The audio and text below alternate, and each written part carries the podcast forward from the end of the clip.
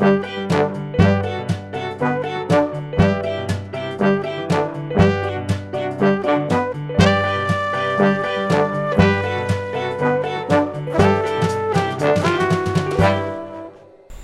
ครับ พบกับ a d i l y Club คลับแห่งความเข้าใจ ระหว่างผู้สูงวัยและลูกหลาน ผม โยชิกำพลอุรานวิดีโอ รับหน้าที่ในการดูแล episode นี้นะครับ วันนี้ ผมจะมาชวนคุยเกี่ยวกับบทความที่น่าสนใจจากเว็บไซต์ The Conversation นะครับ เขียนโดย Susan Bailey เธอเป็นผู้เชี่ยวชาญด้านรังสีวิทยาเพื่อการรักษามะเร็งนะครับ บทความมีชื่อว่า Does a year in space make you older or younger การใช้ชีวิตแรมปีในอวกาศทำให้เราแก่ขึ้น หรืออ่อนวัยขึ้นกันแน่นะครับ เธอได้ตั้งคำถามที่น่าสนใจเกี่ยวกับการใช้ชีวิตในอวกาศ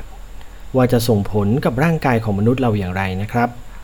โดยได้นำกรณีศึกษาอันโด่งดังของนักบินอวกาศฝาแฝดแห่งนาซาที่ชื่อว่าสกอตและมาร์คเคลลี่นะครับ ในปี 2012 นาซาได้ส่งนักบินอวกาศนามว่าสกอตเคลลี่นะครับ ขึ้นไปใช้ชีวิตในอวกาศนานถึง 1 ปี ส่วนมาร์กนะครับก็ยังประจำการอยู่บนพื้นโลก ชีวิตนอกโลกของนักบินอวกาศสกอตนะครับ คล้ายกันแทบจะทุกวัน เขาจะได้เห็นพระอาทิตย์ขึ้น และพระอาทิตย์ตก 16 ครั้งต่อวัน จนกระทั่งเวลาผ่านไปหนึ่งปี สกอตได้เดินทางกลับมาบนพื้นโลก ทุกคนต่างตั้งข้อสังเกตว่า กลับมาครั้งนี้ สกอต ดูหนุ่มกว่ามาร์กเยอะมาก ช่างเหมือนกับการทดลองเรื่องทวินพาราดอกตามทฤษฎีสมรรถภาพของไอน์สไตน์จริง ๆ นะครับ ดูเผินๆเหมือนการใช้ชีวิตในอวกาศนั้น จะทำให้มนุษย์เราเนี่ยอ่อนกว่าวัย แนวคิดเรื่องนี้เป็นจริงแค่ไหนกันครับ แน่นอนว่าหลายคนคงคิดว่าเหตุที่สกอตนั้นดูเด็กกว่ามาร์กเป็นเพราะว่าในโอกาสนั้นไม่มีแรงโน้มถ่วง การอยู่ในสภาพไร้น้ำหนักนะครับทำให้ข้อต่อในร่างกายของสกอตไม่ต้องรับแรงกระแทกตลอดเวลา เหมือนเช่นคนบนโลก แถมไม่มีแรงโน้มถ่วงเนี่ยยังทำให้ความเหี่ยวย่นหย่อนคล้อยของผิวหนังเนี่ยไม่โน้มมาตามแรงโน้มถ่วงอีกด้วย สกอตจึงมีใบหน้าที่เต่งตึงและดูเด็กกว่ามาร์กนั่นก็เป็นส่วนหนึ่งครับ แต่อาจจะไม่ทั้งหมด เราต้องไม่ลืมว่าในอวกาศที่นักบินอวกาศสกอตอาศัยอยู่นั้น เขาไม่ได้อยู่ในสภาพไร้น้ำหนักตลอด 24 ชั่วโมงนะครับ เพราะการอยู่ในสภาพดังกล่าวเป็นแรมปีนั้น ส่งผลให้กล้ามเนื้อฝ่อ และมวลกระดูกก็จะค่อยๆ ลดลง เนื่องจากไม่ได้ใช้งานนั่นเองครับ นักวิทยาศาสตร์ประเมินว่าการอยู่ในอวกาศจะทำให้กล้ามเนื้อฝ่อลงในอัตราเฉลี่ย 5%ต่อเดือน ซึ่งถ้าเทียบกับคนบนโลกเนี่ยก็คือ 5%ต่อปี และจะสูญเสียมวลกระดูกเร็วเป็น 10 เท่าของคนที่ใช้ชีวิตปกติบนพื้นโลกนะครับ ด้วยเหตุนี้นาซาจึงต้องมีการออกแบบและปรับสภาพยานอวกาศ โดยจำลองแรงโน้มถ่วงนะครับ เพื่อให้นักบินอวกาศได้เคลื่อนไหวในสภาพที่ใกล้เคียงกับพื้นโลก มีการแบ่งเวลาให้นักบินได้ออกกำลังกาย พื่อควบคุมอัตราการเผาผลาญพลังงาน และป้องกันไม่ให้กล้ามเนื้อและมวลกระดูกเสื่อมนั่นเองครับ นอกจากอวกาศจะไร้แรงโน้มถ่วงแล้วนะครับ การเคลื่อนที่ด้วยความเร็วเกือบเท่าความเร็วแสง ตอนที่ยานอวกาศต้องบินผ่านชั้นบรรยากาศขึ้นไปนั้น ทำให้เกิดสิ่งที่เรียกว่า time dilation นะครับ หรือการขยายตัวของเวลา ถ้าเทียบแล้วความต่างของเวลาตรงนี้เป็นระดับเสี้ยวของเสี้ยววินาที นักวิทยาศาสตร์คำนวณว่าการเดินทางไปอวกาศหนึ่งครั้ง จะสามารถลดอายุของเราได้ประมาณ 0.007 วินาที หรือพูดง่ายๆว่าเราจะมีอายุไขน้อยกว่าคนบนโลก 0.007 วินาที ต่อการเดินทางไปอวกาศหนึ่งครั้งนะครับ ในทางทฤษฎี ความอ่อนเยาว์ในอวกาศ จากมุมนี้ดูจะน้อยมากจนแทบจะไม่สามารถสังเกตเห็นได้จริง ๆ แม้ว่าเราจะเด็กลง 0.007 วินาที แต่ในอวกาศยังมีปัจจัยอื่นที่ส่งผลต่อความแก่ชรา เช่น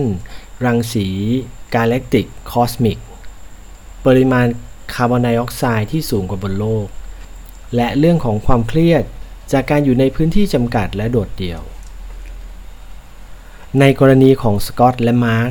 ฝาแฝดนักบินอวกาศ นักวิทยาศาสตร์ได้ใช้เทโลเมียร์เป็นตัวแปรในการเปรียบเทียบความแก่ชราระหว่างสองคน เทโลเมียร์ก็คือส่วนปลายสุดของโครโมโซม ยิ่งสั้นลงเท่าไหร่ก็หมายความว่ามนุษย์เรายิ่งแก่ตัวเร็วเท่านั้น มาร์กอยู่บนโลกมีปัจจัยมากมายที่ส่งผลกับการหดตัวของเทโลเมียร์นะครับ เช่น ความเครียด สิ่งแวดล้อม สภาพอากาศ อาหารการกิน การอักเสบต่างๆ ตามร่างกาย ไม่ต่างจากสกอต ซึ่งเครียดอยู่นอกโลกนะครับ เพื่อเป็นการสรุปให้ชัดเจนว่าใครหนุ่มกว่าใครกันแน่ จึงมีการเก็บตัวอย่างเลือดจากฝาแฝดทั้งคู่ โดยมีการเก็บทั้งก่อนการปฏิบัติการในอวกาศ ขณะปฏิบัติการ และหลังจากเสร็จสิ้นภารกิจกลับมาบนพื้นโลกแล้ว เพื่อตรวจความยาวของเทโลเมียร์ในเลือด ผลปรากฏว่าเลือดของทั้งคู่มีเทโลเมียร์ในปริมาณที่ใกล้เคียงกันตอนก่อนเริ่มปฏิบัติการนะครับ แต่ในช่วงระหว่างการปฏิบัติการอยู่ในอวกาศนั้น เทโลเมียร์ของสกอตกลับมีความยาวมากกว่าของมาร์คและที่น่าแปลกใจที่สุดคือ เมื่อสกอตเดินทางกลับมาบนพื้นโลก ปรากฏว่าเทโลเมียร์ของสกอตนั้น กลับหดตัวเร็วมากนะครับ ในอัตราส่วนที่เร็วกว่าเมื่อเทียบกับตอนที่สกอตจะออกเดินทางสู่อวกาศเสียอีก นั่นแปลว่า ถ้ามนุษย์เราอาศัยอยู่ในอวกาศแล้วไม่กลับมาบนพื้นโลกอีกเลย เราจะมีโอกาสที่จะแก่ช้าลง มีอายุที่ยืนยาวกว่าการกลับมาบนพื้นโลก นั่นคงเป็นเหตุผลที่ทำไมอีลอน มัสจึงประกาศว่า เขาจะไปตายที่ดาวอังคารนะครับ มีรายงานทางวิชาการอีกชิ้นหนึ่งของพูนิอากิ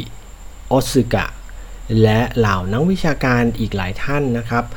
ได้ทำการทดลองเกี่ยวกับอัตราการเต้นของหัวใจของนักบินอวกาศ โดยการตรวจขึ้นไฟฟ้าหัวใจเพื่อวัด heart rate variability นะครับ หรือ HRV ของนักบินอวกาศ 7 คน โดยใช้เวลาทั้งสิ้น 48 ชั่วโมง พบว่าหัวใจของพวกเขาทำงานในอวกาศได้ดีกว่าอยู่บนพื้นโลก จึงมีแนวโน้มค่อนข้างมากว่าการอยู่ในอวกาศนั้นจะลดความเสี่ยงของโรคหลอดเลือดหัวใจได้ดีมาก งานวิจัยชิ้นนี้นะครับยังพบอีกว่า ในอวกาศจะมีสนามแม่เหล็ก และรังสีคอสมิกแวดล้อมไปทั่วกาแล็กซีส่งผลให้การทำงานของต่อมไร้ท่อตอบสนองได้ช้าลง ในเชิงทฤษฎีก็แปลว่าเซลล์นั้นก็จะเสื่อมช้าลง คนก็จะโตช้า ก็แปลว่าเราก็จะแก่ช้าลงด้วยนะครับ อีกไม่นานมนุษย์อาจจำเป็นจะต้องไปใช้ชีวิตนอกโลกมากขึ้น เพราะเรื่องปัญหาของสิ่งแวดล้อมนะครับ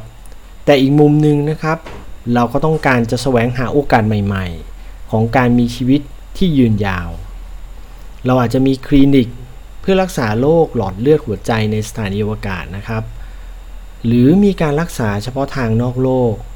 เราอาจะมีการท่องเที่ยวอวกาศสำหรับผู้สูงวัย หรือแม้แต่บ้านพักตากอากาศสำหรับผู้สูงวัยที่ลูกหลานไม่ต้องกังวลเรื่องการหกล้มอีกต่อไป แนวคิดเหล่านี้คงไม่ใช่แค่เรื่องเหนือจริงในนิยายวิทยาศาสตร์อีกต่อไป ในอีกสิปีข้างหน้า เราคงต้องเลือกแล้วว่า เราจะใช้ชีวิตที่เหลือบนดาวเคราะห์ดวงไหนดีครับ ขอบคุณที่ติดตาม a d e l y Club แล้วกลับมาพบกันใหม่ สวัสดีครับ